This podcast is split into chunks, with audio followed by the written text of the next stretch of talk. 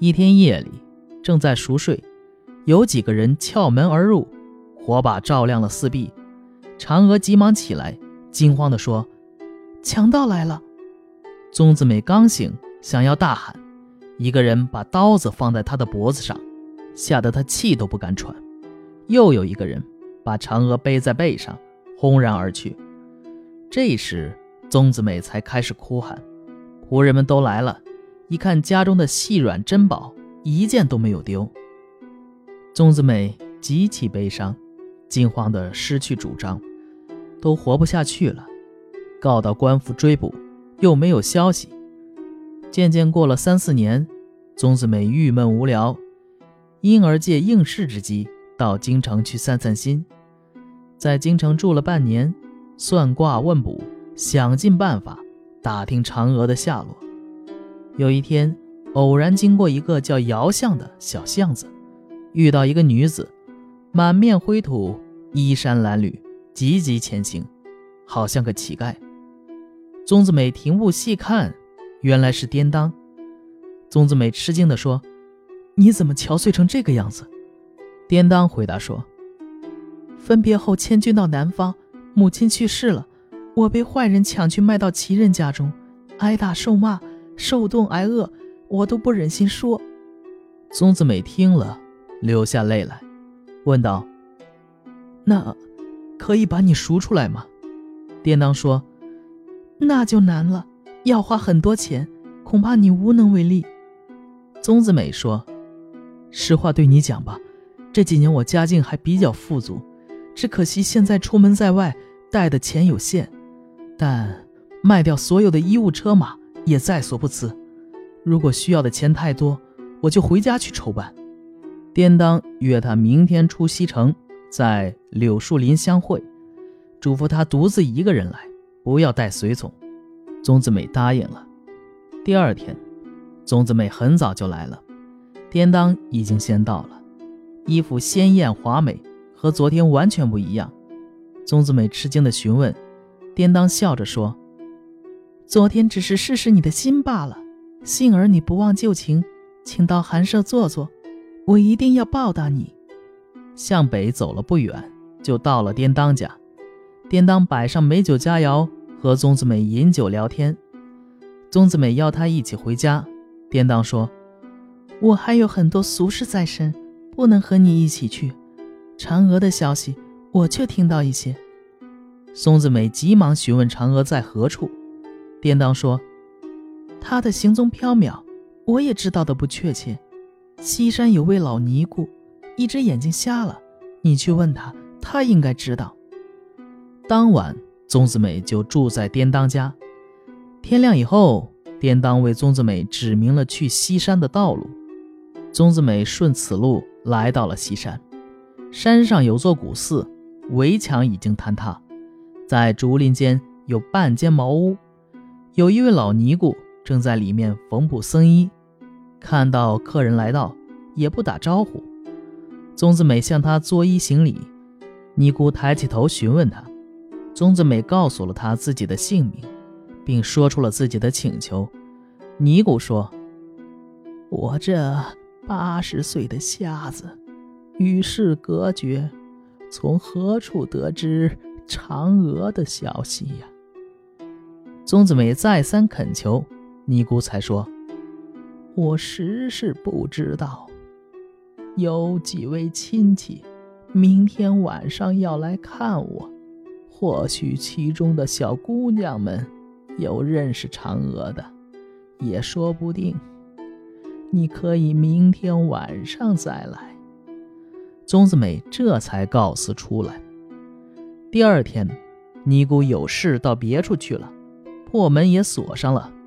宗子美等候了很长时间，一直等到深更半夜，明月高悬，她焦急徘徊，无法可想。这时，远远看到几位姑娘从外边进来，嫦娥就在其中。宗子美高兴极了，突然走过去，急忙拉住嫦娥的衣袖。嫦娥说：“哎呦，莽郎君！”吓死我了！可恨颠当这个饶舌鬼，又让儿女之情来缠人。宗子美拽住嫦娥坐下，拉着她的手叙述相思之情，讲到遭受的艰难，不觉凄然泪下。嫦娥说：“实话对你说吧，我本是月宫里的嫦娥，被贬谪到人间，在尘世漂泊，期限已满，所以假托强盗劫持，是为了断绝你的希望。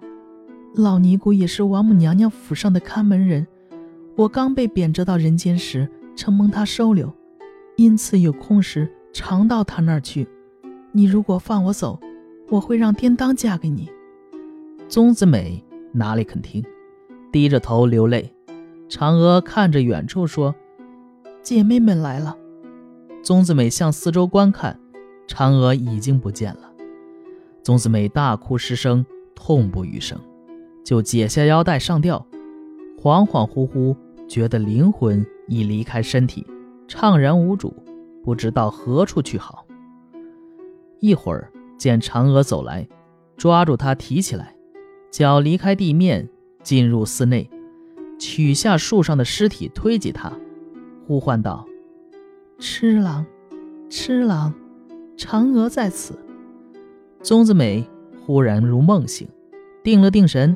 嫦娥愤恨地说：“颠当这个贱婢，害了我又杀郎君，我绝不能饶恕他。”下山雇了轿子，便回去了。